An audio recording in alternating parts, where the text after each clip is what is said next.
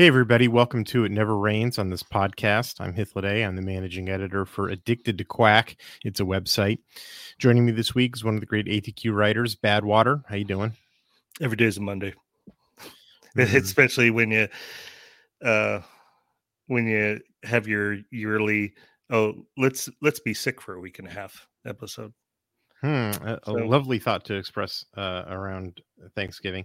Uh, I am thankful for uh, the women's volleyball team. Uh, they seem to have righted the ship uh, somewhat in that they got revenge on uh, Arizona State, mm-hmm. um, mm-hmm. which was the uh, of the very few teams that have beat the Ducks this year, they were the lowest rated, I believe, at 19 at the time that they played. Um, it was a little weird though because it was a sweep and it was on, you know, the Ducks' home court. Um, yeah, yeah, the only sweep of the Ducks this year. Yeah. Uh, so the Ducks uh, returned to the desert and uh, and and and kind of beat the hell out of Arizona State. Yeah, they came out really strong, and that's uh, that's something that they're going to have to do from here on out. But uh, but they were basically dominating the match from the first set and kind of uh, set Arizona State on their heels. Uh, something noteworthy is that uh, after um, three or four weekends of being gone, which I assume was because of injury, Daly McClellan was back in as a defensive specialist, hmm. and that's why we saw Kate Thibault uh, starting the the past few weekends or so. Well, M- McClellan's back, and and it looks like the team has uh, recovered from the the aches and pains that you know come with uh with a full season of volleyball. Yeah, everybody it's kind of like football. Everybody's got something going on at, at some point. It's uh, not like basketball where they all seem to get their injuries out of the gate and then heal up. Uh, uh the you know they did uh, you know they, they kept the rotation in this one relatively small uh, against Arizona State. Um, you know, uh, uh, uh, you know, it's pretty much just you know Lewis Gonzalez, Colyer, McGee, and Bacon. Um, you know, it was good that they got uh, uh, McClellan back.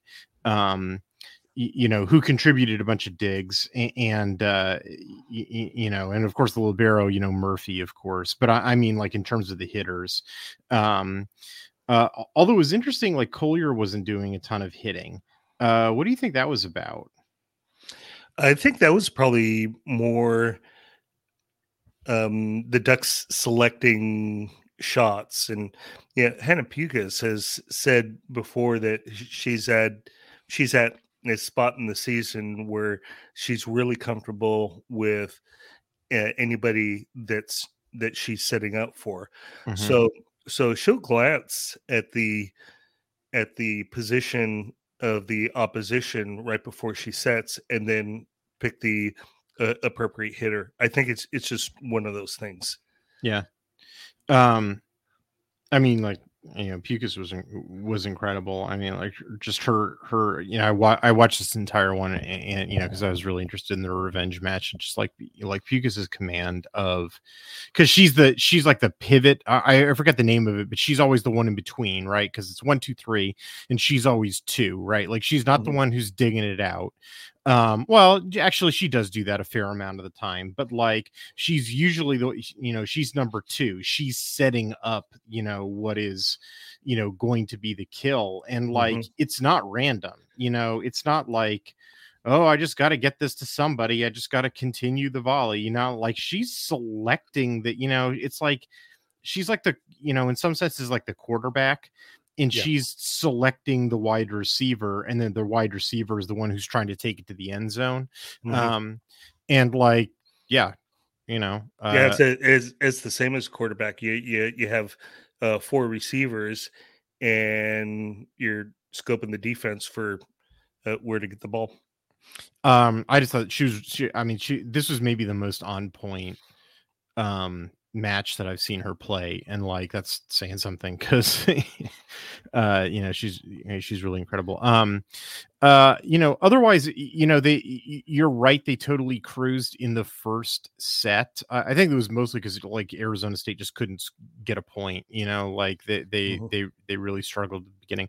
They Arizona State did come back and actually like play to the point where Oregon had to, you know, like they had to go one more, right? That was a 26 to 24, you know, set. So, you know, that was right. the closest that that Arizona State, you know, came until the, the fourth frame.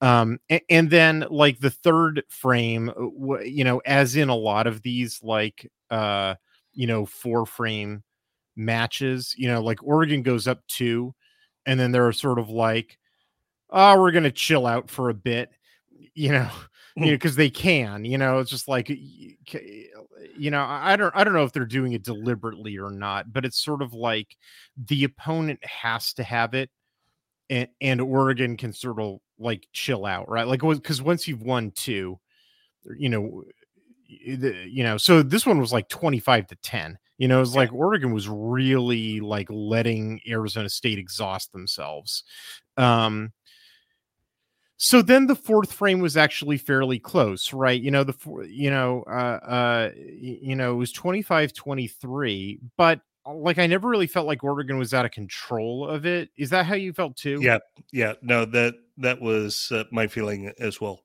uh, watching the match and is... i sort of felt like the way that they played in the third frame contributed to that you know like it, it was they sort of let Arizona State exhaust themselves, and that's what allowed them to sort of just keep ASU at arm's length, you know, for the entire fourth set. Like I felt like that was sort of strategic. Yeah, well, uh, ASU's not not a bad team, and they're doing the same thing with the Ducks that the Ducks are doing with them. They're they're uh, adjusting um, based on position and you know where the uh, weak spots are Mm-hmm. and so the, it's always this this uh, chess game. Um, it's kind of like a live action chess game with uh, with volleyball, and uh, unlike some of the matches um, earlier in the season, it seems to me that this Ducks team is is peaking and uh, closing out in sets that that you know maybe they weren't closing out uh, earlier in the season, regardless of whether they won the match or not. You know, we always had seem to have those th- that set or two where um where Oregon had to play catch up and you know, probably should have won the set, but they didn't. Um, that's not what we're seeing right now. Man, I just eh, you know reading your article, which is you know great article, and if anybody missed it, you know go go, go read it because it's you know if you're enjoying this conversation, Badwater's article is even better because he goes and gets all the uh the you know the Twitter videos for all of them, like embeds them and and sort of like explains what's going on with them, which is you know just great. Like it's uh um a- anyway about that third set like you know the coaches and some of the players are describing as being like frustrating and not being able to like you know contain uh levinska who's uh you know asu's you know b- big star. Like i don't i feel like they sort of like had to say that because you know like oh the scores you know but i didn't I like just watching them, watching their body language. They didn't look like they were frustrated to me. They looked like they were like just having a good time. And uh, like, do you think I'm making that up? What do you, what do you think about that Badwater? No, I think they they had it. Um, uh, they looked to me like they they had everything under control. Um, the thing about Levinska is he you she's like uh, she's kind of like a, a basketball um star shooter where mm-hmm. where they're going to get their their points. It's just a, a, matter of limiting it as much as you can uh, because she doesn't have the the backup that the right. See, that's where I was going with this. Is that like I feel like Oregon is a much more like complete and well-rounded team than Arizona State is, where it's like they've got a stud, and then the entire team is sort of like built around feeding her. Yeah, and and, and it's like and i i felt like i was watching and i don't know this could be in my imagination i'm always looking for strategy because i find strategy to be fascinating and so i don't know i could be imagining this but I felt like I was seeing a strategy of like they've only got one stud. Let's exhaust her. And then, mm. you know, if you flip and just look at the fourth frame, and, and like if you look if you look at just the third frame, like virtually all of their points are k- kills by Levinska. Like she is just, I mean, she's constantly elevating. Uh and, and then if you look at the fourth frame, it's she's constantly getting blocked. Like Oregon gets like I think 40% of their blocks no 45% of their blocks in the fourth frame and that's with them barely playing in the third frame right so mm-hmm. that means that like it's a disproportionately high number of you know like they're you know, you know, like I thought that I was seeing a sort of deliberate strategy of like, you know, st- eh, overextending ASU because they're over dependent on a single player, whereas yeah. Oregon, you know, is not. Uh, so I thought that was cool. Uh, yeah, yeah, it was a, a good match, good win. So then, having avenged, uh, uh, you know, that loss, they go into Arizona, a team that they did not lose to. Uh, they swept them earlier in the year. Uh, how do they do against Arizona this time? Well, uh, they did okay. Um, there was uh, a little bit of sluggishness in the first set, and it, you know, even though the Ducks won, it seemed like they they needed a set uh set and a half to um, really get in the groove and and once that that was the case yep they they just yeah raced to the finish line.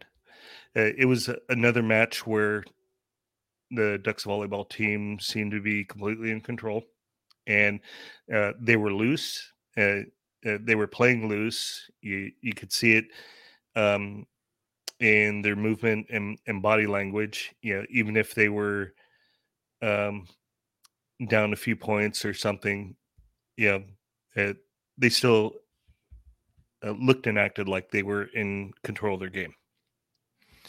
Uh, you know what I like. I, I thought Arizona uh, to me, it looked like what I was seeing was that like Arizona was attacking pretty well in the first frame, like in the first set. Um, and that Oregon was having a bit of a difficult time defending them. Like uh, they they they missed a few digs. Is sort of mm-hmm. what I was seeing in the first frame, um, but it was entirely a defensive issue. Like I thought that the offense was clicking, you know, throughout throughout the match. Like they didn't have any difficulty, and it was just a question of you know, but but like you know, Arizona was a mess throughout much of the rest of the, you know uh, of the contest. Like you know, they, they they had like twenty attack errors in yeah. this match, and Oregon had like eight. You yeah. know, this uh, uh, incredible disparity, and that will get you swept. Yeah, like Oregon's, you know, a cumulative hit percentage was 0.425, which is like a bonkers. Like that's an incredible cumulative hit percentage. Arizona's cumulative hit percentage is was 0.144, which is like a bonkers terrible hit percent. They had multiple players in negative hit percentage, which is like mm-hmm. that's real bad. Uh Karson Bacon, I think, played the match of her life. Like, yeah. I don't think she like her hit percentage was 0.917 Right. Yeah. Like like 11 for 12. Killed 11 of 12. Yeah. Which is like are you kidding me? Like like not you know a lot of times when you see somebody who's like you know over 8 you're just like oh that means that she you know she she she took two and she hit two you know she killed two like nope it was 11 for 12 which is just like oh my god she couldn't miss like um she'll probably yeah. never never do that again like yeah and was in on a couple of blocks yeah so.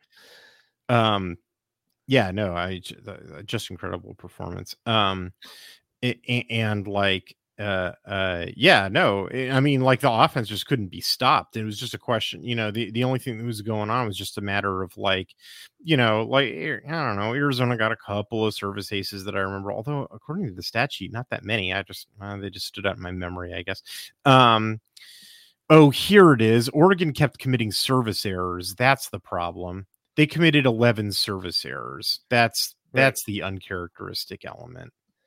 All right. Yeah. Well, whatever. That's a um, that's that's a thing. That's not Arizona earning it though. That's just like, oops, Oregon, you know, blasted it out the back. Right. And and service errors still drive me crazy. Well, like, yeah, like poor shooting it at the free throw line. Um, but yeah, or false that- I- starts in football. But it's not. But the thing is, it's like that's for you to clean up. That's not your Mm-hmm. opponent didn't force that. You know.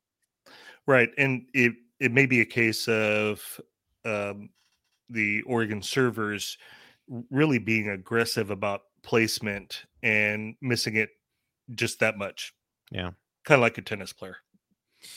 All right, so uh, the uh, well, they've already due to a weird, I think because of the the holiday, um, they've already played their next match against USC. Uh, but I won't tell you how they did. You'll have to read the article when it goes up on the website. We'll talk about That's it on right. a future podcast. Um, and then I think they close up against Cal a little bit.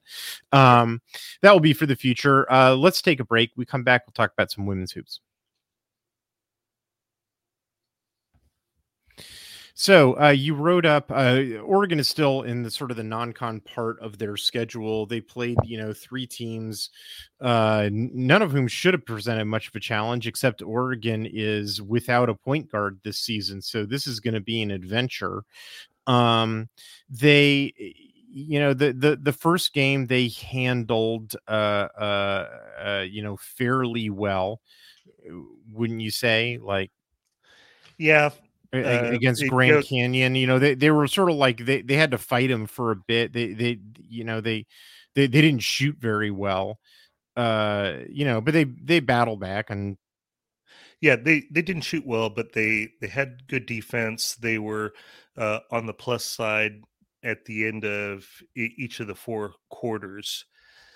Um, and you know, it, it's a, a word game. I, I with all, these games, I really don't have a feel for uh, how good the opposition is, and and you know, I don't have a, a bench line for really saying definitively. Well, did the uh, did the Ducks do that well, or you know, were they up against um, good defense, or you know, uh, this, that, and the other thing? I mean, Um, the thing is, uh, you know, the, the thing that I'm always after is like I want to see lots of point in the paint, and like I'm not going to see it this year because they don't have a point guard, right? Like their ball handler's Chance Gray, who's a three point shooter, and she was terrible against Grand Canyon, right? Like she's 0 for 5 from the three point line, and she was 2 for 15 overall. On the other hand, like Grand Canyon couldn't stop fouling her, so she like she still wound up as like the third leading scorer just from hitting free throws.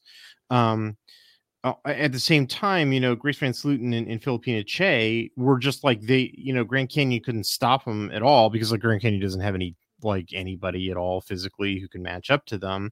And so, like, of course, Oregon was getting all their points in the paint, you know, against them. And, and like, I don't know, Oregon's going to have a bunch of matchups that are going to be like that, where it's like, you know, as long as they're their bigs are healthy, which knock on wood they will be, and like, and they also have like Kennedy Basham, you know, coming in, and you know, they, they're, I mean, they're healthy right now, with the you know obvious exception of not having Peyton Scott. Uh, you know, they can win games like this without a point guard because they can just Mhm. dominate physically. Um, like they can win without a point guard and with Chance Gray not giving them anything from the perimeter. Um, I don't know how sustainable that is. And like the next game definitely demonstrated it. Yeah, yeah, because the uh, the Ducks were able to generate uh, absolutely nothing uh, against Santa Clara, and Yeah, it was. I mean, terrible. they they were just completely dominated. And if you if you watch the game or the clips, the uh, I'm not sure why Oregon isn't putting some pressure on all those three point shots that that went in. But yeah, I mean, that was crazy that Santa Clara just like you know, eh, you run into teams sometimes that are like that, that just are sort of like shooting unconscious from the three point line. Like they were shooting 57% from the th- three point line. They only shot 54% like overall. Like they were shooting better from beyond the arc than from inside the arc, which is just yeah. like, okay. That's insane. And yeah, so and, it's and, like and you're, you're not... like, look, man, if you're you run into an opponent that's just like unconscious like that, like you're gonna lose that game. Like they just happen from time to time in basketball, but like that doesn't mean you you're gonna lose that game like 89 to 50, right? Like that. That's what we're, we're what we're talking about is not really the loss. What we're talking about is the only scoring 50 points part. Uh and the only scoring 50 points part is the like the terrifying thing because like you know, Kyei goes 0 for 3, which is like, I don't know which is scarier, the O or the 3, you know, uh, and Grace VanSlooten is 3 for 13, which is like, that's really right. bad. Like, that's, that's like, you know, uh, Sarah Rambus goes 4 for 11 from the floor. Like, I mean, I, I think the most um, worrying statistic from this game is the points in paint, where um, where Santa Clara uh, picked up what 30 points in the paint to 18 or something for the Ducks. Um, I'm just going by memory uh, on that. No, it was a little but, more. It was like 26 in the, in the paint for for the Ducks, but you know, yeah. But the um, with players like um, like Kyei and VanSlooten in there, um, Santa Clara shouldn't be uh, dominating the paint like that. Yeah. Well, I mean, I, the deal is like they, you know, the, it, uh, without a point guard, you know, everybody's sort of got to be an individual scorer and, the points are probably, you know, they're going to come from Chance Gray, you know, being the three point assassin. Well, yet another night she's, you know, not hitting them. You know, she's one for five from beyond the arc. Uh, you know, the two bigs weren't getting anything done. Okay, that's bad. Uh, it, eh, but then here's the the the rest of it. You know, so it's like their their three scorers aren't scoring. Okay, you know, the here's the problem they don't have anything more than three scored like that's what sort of you know what i'm we're sort of the barrel that we're looking down mm-hmm. for a season that might you know turn to be turn out to be pretty bad season um in which you know might get kelly graves fired uh is that like you, like they don't have anybody else who's stepping up you know like you know sophia bell's a starter and and she's going four from eight you know, from the floor with, you know, negative 36, you know, on, on her plus mm-hmm. minus, you know, like, so, so, and like over the course of, uh, of the season to date, you know, like, you know, they're four and one, it's only five games, but like, she's basically contributed nothing like, or, or, you know, so little that like, it's hard to justify her being a starter. But then I look at the bench and I'm like, what's Sammy Wagner getting done? You know, what's Bella Hamill getting done? What's Sarah Rambus getting done? It's like I have a hard time imagining who to replace her with. You know, right. like there's just no scoring production, you know, from anybody else. So like if if Gray and Kyei and VanSlooten are having an off night, which like they definitely were against Santa Clara, it's like the rest of the team can't pick them up because there is no rest of the team. Well, it seems to me, and it, it was the case last season where uh, the Ducks' fortunes seem to depend on VanSlooten's production. If Van last season, if VanSlooten wasn't in the game, the the Ducks weren't winning, and well, if if she wasn't producing, then then the Ducks weren't winning. And there's uh, there was some of that in the game against the Broncos. I mean, that's uh, that's certainly true, and, and it was the reason why I had like checked out on uh, on Paopao and Rogers. was just like, eh, eh, you know, hey folks, y- y- you've been here for like four years.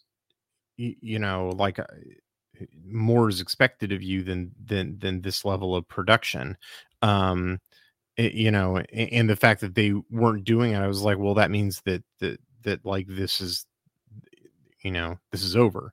Uh like your you, your careers are are are non-productive careers.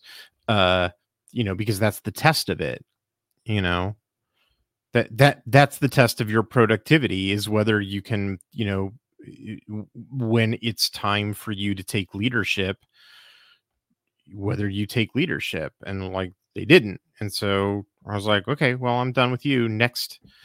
And so this is the group that's the next you know and like look i you know i, I Grace VanSlooten's great. You know, Philly Kyei, I, I, I, I'm, I'm a big believer in. Like, I, I think she's actually like she's literally a game changer. Uh, yeah, and and like I said in my article, she's uh the most improved uh, duck on the floor. Yeah, yeah, like, she's she's she's shooting pretty much lights out at the free throw line. Uh, which is you know for somebody her size, it's like actually quite an accomplishment. Yeah, um, and, and knowing that you're going to get fouls. So yeah, she she's worked it, on her game. It's the and you know knowing that this team like doesn't have a point guard, which frankly like you know that comes back to Kelly Graves. You know, like I mean, it sucks that they lost Peyton Scott. Like that's sort of an unforeseeable thing, but like, where where's your QB two? You know, like mm-hmm. where where's your Ty Thompson? You know. Yep. Uh, Chance Gray is kind of worrisome um, in her three point shooting against uh, Grand Canyon. She goes 0 for 5 mm. against uh, Santa Clara. Um, one for five. Yeah, one for five. And then uh, Nevada is also one for five. So yeah. uh, you, she's not producing, and yeah, and that's that's really worrisome. Yeah, I I kind of wonder if let's see the the transfer portal opens up December fourth and uh, I have to think that um, Graves is going to be looking to see if there's anybody out there, yeah, w- with veteran status that can um, come in at at point guard or shooting and you know kind of help buttress this very very young team. Well, against Nevada, Sierra Rambus stepped up. You know, she, uh, uh, off the bench, she went six for six. Uh, you know, played twenty five minutes. Uh, you know, she she sort of replaced Kennedy Williams, who's a starter, but she, you know, Rambus wound up playing more minutes than than Kennedy Williams did. Mm-hmm. Um, and I mean, Williams didn't score a point. You know, Rambus, you know, wound up you know, not only putting the ball in the basket every time she shot it, but then she was getting fouled a ton. And she, I think she made all of her free throws, or, or maybe she missed one. Yeah. Um, Five and she, and she was getting a bunch of uh, uh, uh, rebounds. So like, okay, good performance off the bench, it, you know, for mm-hmm. Sierra Rambus, you know, sort, sort of stepped up there. Um, but you know, and you know, the other thing that should be said is that you know VanSlooten and Chase sort of returned to you know decent form. I, I, you know, that they, they, uh, you know, that they were scoring points. I would like their, that you know, the, the them to be putting the ball in the basket at a little higher uh, rates, but they were getting mm-hmm. fouled a ton, and so they were making up for it at the free throw line. You know, like they they you know they both added you know five or six points you know from the free throw line, which you know yeah okay. Um, uh, but you know, as you say, like Chance Gray, like what she's contributing is shooting free, you know, uh, three pointers, and she's not making them. Yeah. Um, and, and then again, Sophia Bell, like I don't I don't. She's playing 36 minutes and scoring eight points. Like, like that. That's not like that ratio is terrible.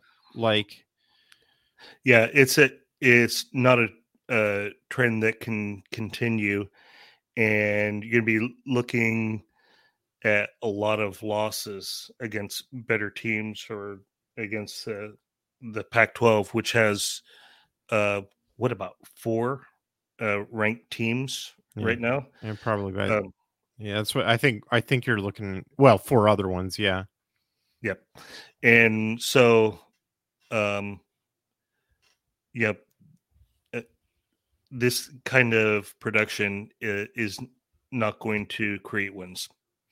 I mean, again, a lot of it is understandable because they don't have a point guard, and so like you're missing a lot of the sort of distribution and the like the the the glue effects that your you know point guard brings. But like you have to the the point guard is you know they're creating out of some raw material, and like I sort of think that like the you know where's the raw material you know like there mm-hmm. there's at least five players on this team that are you know that are on the roster that are simply like not like the the you know or at this point anyway I, you know i maybe i'm wrong you know could could could be that that that changes but I, uh, like I think like half of this roster is simply like not capable of putting the ball in the basket and like even if they had a point guard it wouldn't matter you know mm-hmm. and, and so therefore it's like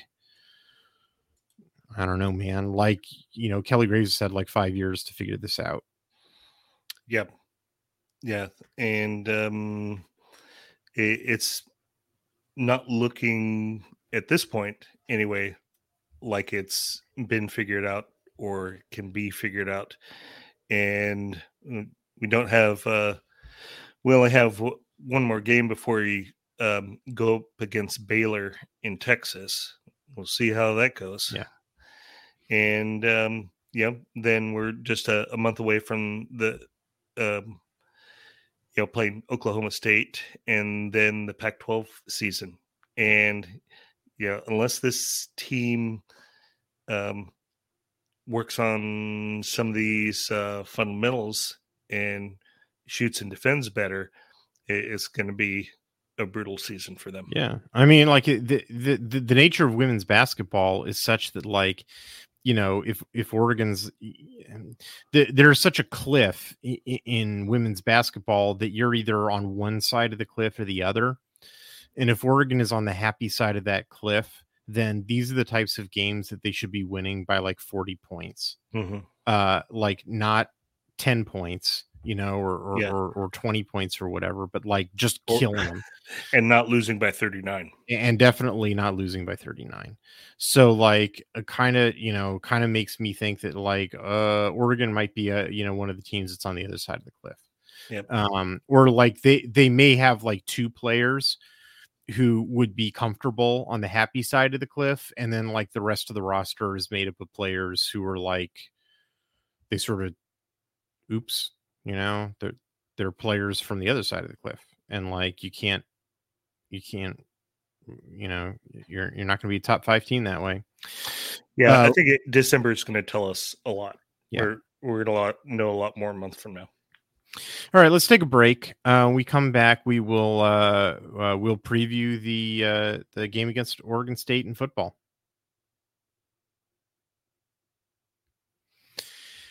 So, uh, perhaps the last one of these uh, for a while. I understand there's some negotiations to try to, you know, get it uh, uh going as an out of conference game. But if so, it would it would happen probably in September. That's when the Big Ten does its the the Big Ten is fairly regimented in that they you know they get all of their non conference games you know, or, you know, pretty early. They, they, there's only like a rare smattering of like you know a random like week eight uh, uh game. Um, yeah, this isn't the SEC. Yeah, right. Um, uh, uh, and even if it were, you know, Oregon State's not a SoCon team. Um, so uh, yeah, we'll have to savor this one. Um, it's an Autzen Stadium. Uh, you know, the home team tends to win this game in this series. It's actually very uh, consistent. Uh, if you go back in, and look at the record books over the last like 20 years or so, it's like orange green orange green orange green like uh uh, uh, and and you know on top of that like it's very clear like if you just look at oregon state's you know their home road splits you know over the well basically the jonathan smith era are very you know stark. Uh you know they're almost undefeatable at home and they're very vulnerable on the road. Um so like even if i hadn't watched one second of film on this team i, I would like the ducks. Um you know, for that reason uh, alone, that it'd be in Autzen Stadium. But I have watched, you know, all of their film. Um, the the thing that's remarkable is that you know I've been I've been watching Jonathan Smith's teams you know for a while now. I, I've sort of accumulated. This is sort of this team. They're they're sort of the 2020 team is weird for reasons that are obvious. Um, the the history starts in 2021 for this team, um, where like the sort of the way that they organize their offense, um, and then sort of the the way that their uh, defense starts evolving. It all starts in the 2021 season. So this is like year three of this version, even though like Jonathan Smith has been there since 2018. Um, like this sort of version of Oregon State has has been there for for three years, and it's all sort of like cumulative. Um, uh, and, and it's like, oh boy, you know, so it's like this is like, you know, more like game you know game 40 worth of film that i have you know on this to sort of like run you know aggregate stats you know and uh oh boy like it's super pretty like the offense is really predictable um mm. like they're down in distance situational uh stats and performance and play calling is super predictable um like they're it's very clear. Like, in fact, in my article that's going to go up at about the same time that this podcast does, like, I, I'm the first, you know, blurb in my article is going to be instructing people to go back and read the 2021 article because it's a full on primer for the for the the, like how the offense operates and like it hasn't changed. Like for 3 years it was true again in 2022 and it's true again now even though they've mm. changed the quarterback. And like that's the thing like everybody sort of very you know aptly observed that like the not having a great quarterback was the big thing holding them back. And that's true as far as it goes like they didn't really have a reliable quarterback. But like the the you know really what people were observing when they were observing that is that they they're a fantastic very difficult to stop offense when they're operating uh, on or ahead of schedule. But when they get behind the chains you know when it's third and long they need to throw the ball. And because everybody does on third and long. That's not mm-hmm. unusual. And every team will eventually get behind the chains. Like that's also not unusual. Um, what is unusual about Oregon State and what they needed to fix is they needed to have a better success rate on third and long. They have a very low success rate on third and long. They have for ever basically ever since Jake Luton left, and that was a long time ago. Um, their their success rate throwing the ball on third and long, you know, was uh, in in 2022 it was 29 percent in uh or in 2021 it was 29% in 2022 it was 32% and 32% was the number that everybody was like you need to take you know a step forward. You need to be better than this. Uh, you need to get a better quarterback. And they went out and got DJ Uiagalelei DJ Uiagalelei has a bigger arm than those guys than, than the previous quarterbacks. And so like when he connects with his receivers it's for more yards but in terms of like actually connecting and having an efficient play and and most importantly on third and long which is when you know what they're employing him to do. You know what their third and long conversion rate is um i haven't read the article and so oh, i haven't uh, written it yet so of course i haven't yeah. like uh, you, you want to make a guess? It was 20 it was 29% in 2021 it was 32% in 2022 you want to guess what it is go, now? I'd go 34% it's 31% mm. Mm. yeah not good. I mean it, it's not only not good it's like they didn't it hasn't changed. Like mm-hmm you know the only thing that's changed is that you know when they connect it's not for like 15 yards it's for like 40 yards. I mean like when they connect it's explosive because yeah i mean he's got an arm and the receivers they have to throw to are real quick and like frankly they've been playing some real shit defenses. I mean that's the other thing is that oregon state like people haven't been talking talking about this but like you know they like oh my god like their schedule's so soft like uh you, you know uh, anyway, like eh, mm, I, I, I really sort of, I just, I just don't think that team is very good. Like, and I just don't think they've played a very difficult schedule. And like, I watched their film, and I'm like, how is it that you know? And then they, and they've lost games. They basically lost, you know, every difficult team that they've played. They lost to Arizona. They lost to Washington. Uh, you know, they, they, uh, who was the other team that they lost to? Uh, you know, so, and like, or right, I think that's it. Uh, it's like you know every every decent team they've played they've they've lost to they they like should have lost to UCLA. I sent out a tweet you know today that was like Chip Kelly should have run them out of the building like literally run them out of the building. They were running for for I actually screwed up the tweet because I accidentally I fat fingered a key on my keyboard. uh, they were running for eight point six yards per carry. Mm-hmm on designed run. Let me say that again. Okay. UCLA was running for 8.6 yards per carry outside of garbage time.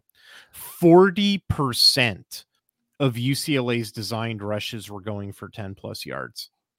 Uh like all they had to do was keep running it and and just yeah. like chip kelly could not like manage the red zone or his quarterbacks it was like he was deliberately trying to get fired in that game in fact i contacted some US, ucla folks and i'm like do you guys think he was deliberately trying to get fired um and they're like yeah some of us think that. Um it was like nuts. There's there's a bunch of games they should have lost. Uh like anyway uh but that's the thing. That's like the thing that everybody had you know correctly noted about the team like uh, that they need to be more efficient on third and long with a, like a more uh, efficient passer. Like they didn't do. They got a more explosive passer but that's it. Um and then on top of that like the other thing that's just crazy and i wrote this in my summer preview and guess what it's 100% true is that like they Jonathan Smith was super duper complacent. Like he lost a bunch of dudes off of his like off of his last year's team and then he did nothing to replace them like so he lost his two primary wide receiver targets and his uh, best tight end and like losing those you know those guys you know was the culmination and like he he'd been in the process of losing you know so he lost luke musgrave you know the tight end mm-hmm. to to the nfl he was already down to just one guy he had previously lost, you know, uh, uh, Noah Togiai and and and then he, he had lost uh, uh, Teagan Quitoriano.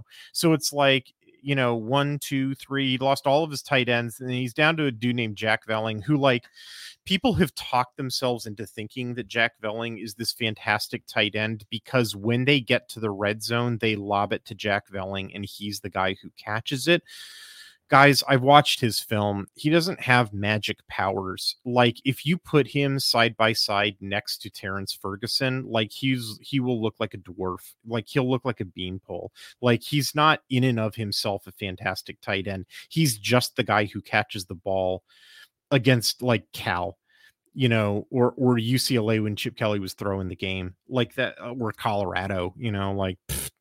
um, yeah, and that's it. Like he's not as nearly as good as as Luke Musgrave or Teagan Quitoriano or Noah Togiai.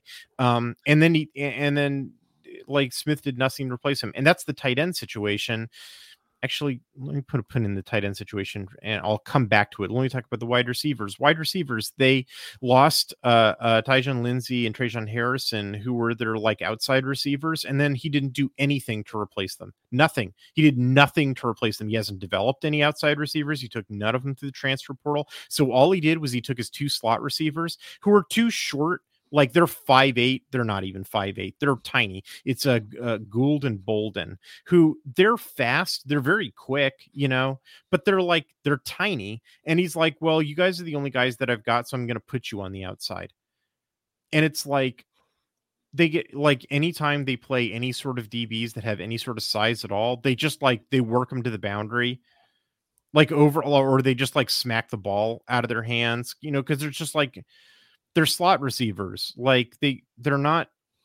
I mean, it's just uh, like I I don't want to like pick on them because of their stature because that feels like bullying. But like it's just it's very clear that that's what's happening. They're playing out of position. And then they don't have anybody else. So, like, they have five potential pass catchers on the field, but only four of them are, are active on any given play. Like, whoever the fifth guy is, is you can ignore him because he's not getting the ball. Um, which are you know, uh, Bolden, Gould, Velling the tight end, and uh, whoever the whichever running back is in, and they've only got two running backs, you know, um, and they don't play two running backs at the same time. They're like the offense isn't, you know, a creative offense like that. Um, and so like when they play multiple tight end sets you ignore the other tight end or if they're you know if they're an 11 personnel just ignore the third wide receiver. Just ignore him he's never going to get the ball.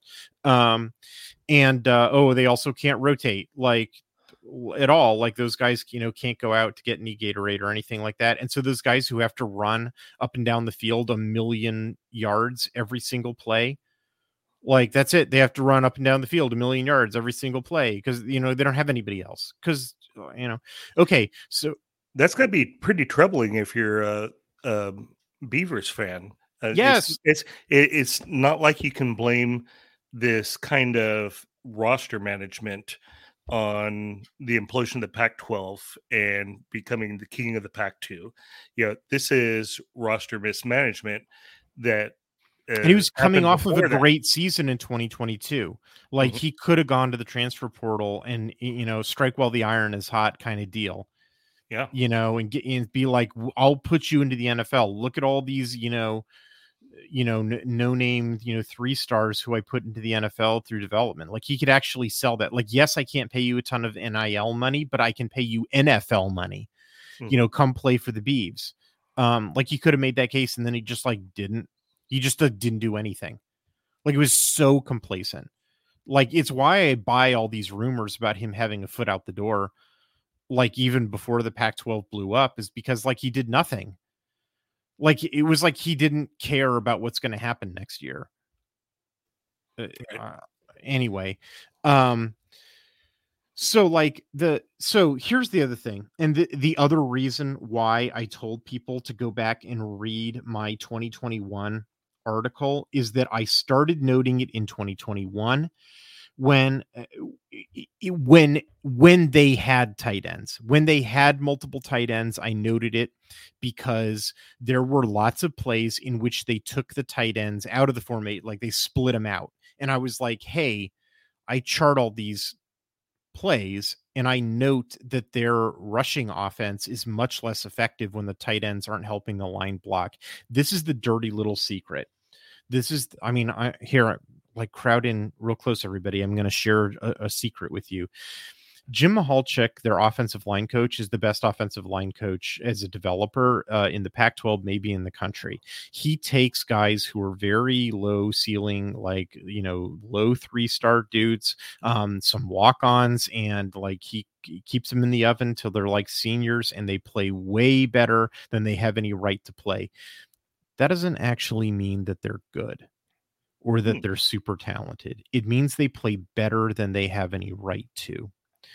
And what was clear in 2021 became even more clear in 2022 and is crystal clear in 2023, which is that they need tight ends to help them block in the run game.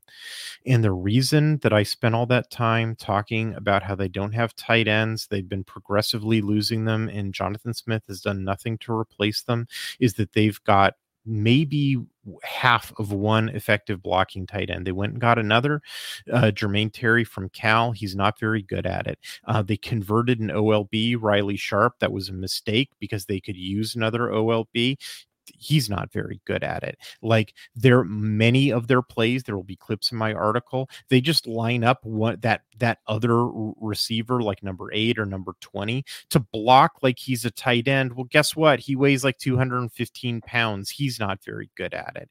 And their rushing success rate has taken a big hit. Well, it's not so much that it's taken a big hit, it's that they're blocking at the same success rate as they blocked back in 2021 when they didn't have the tight ends in the formation. Instead, they were split out. Hmm.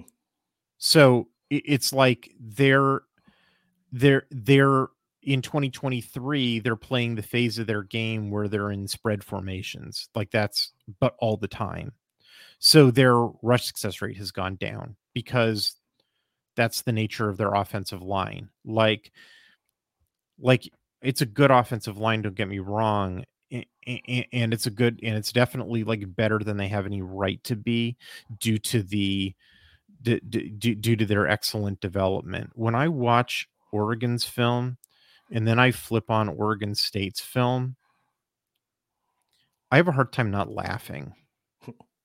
Like Oregon blocks with five, no problem. That's not true of Oregon State.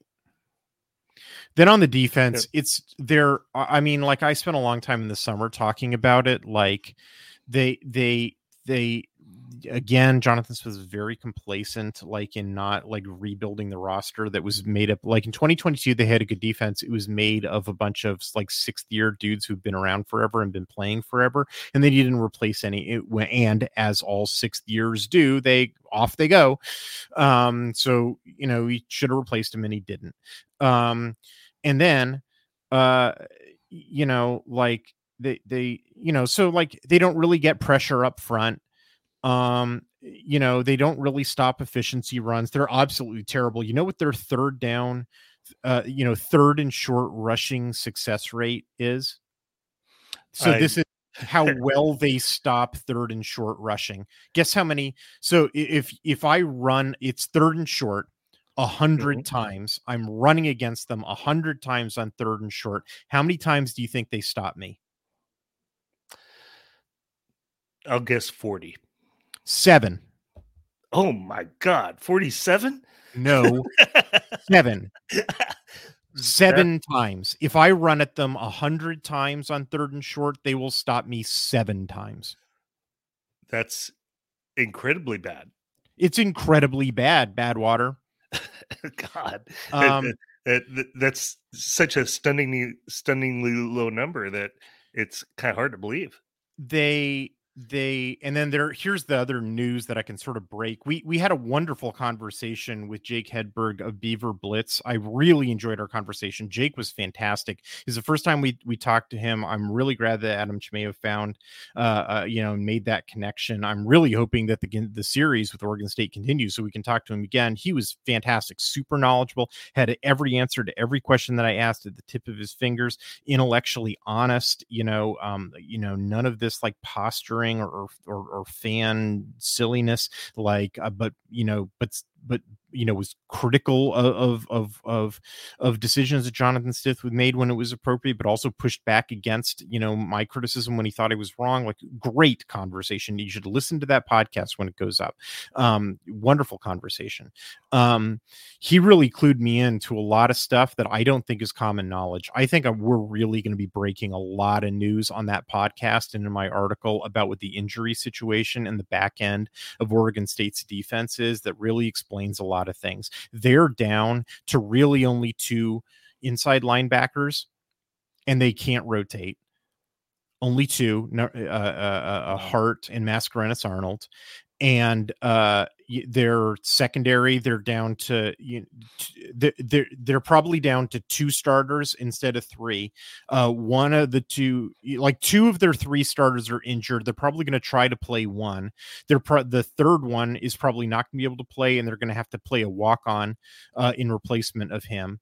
Um uh, uh, and then the cornerbacks, they lost both of the NFL cornerbacks they had last season, who were really the critical thing to them having a fantastic defense. And then, like, they've tried to replace them naturally, not very successfully, and then through a series of injuries, which again, we're going to be breaking news on this podcast. Um, and in my article, they will probably be playing two true freshmen against Oregon all game long because they don't have anybody else than those two true freshmen at cornerback. So Oregon State's going to go from two NFL corners that they had last year to two true freshmen who are needless to say low three stars against 2023 Bo Nix. Mm-hmm. Oh my god. Badwater, I got a cheesecake I need to take out of the oven. Yep. Yeah, I was uh, remind you.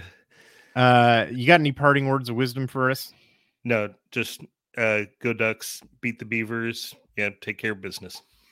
Yeah, the film uh, for Oregon State uh, against Washington was a real clown show. Like, I, I don't really think, you know, Washington's in dire straits too. Obviously, I'm going to be talking about them a little bit, you know, inshallah, um, uh, uh, uh next week. But uh, God, it was like watching two, like, it was amateur hour, man, between those two teams, and it happened in the rain but it never rains on this podcast.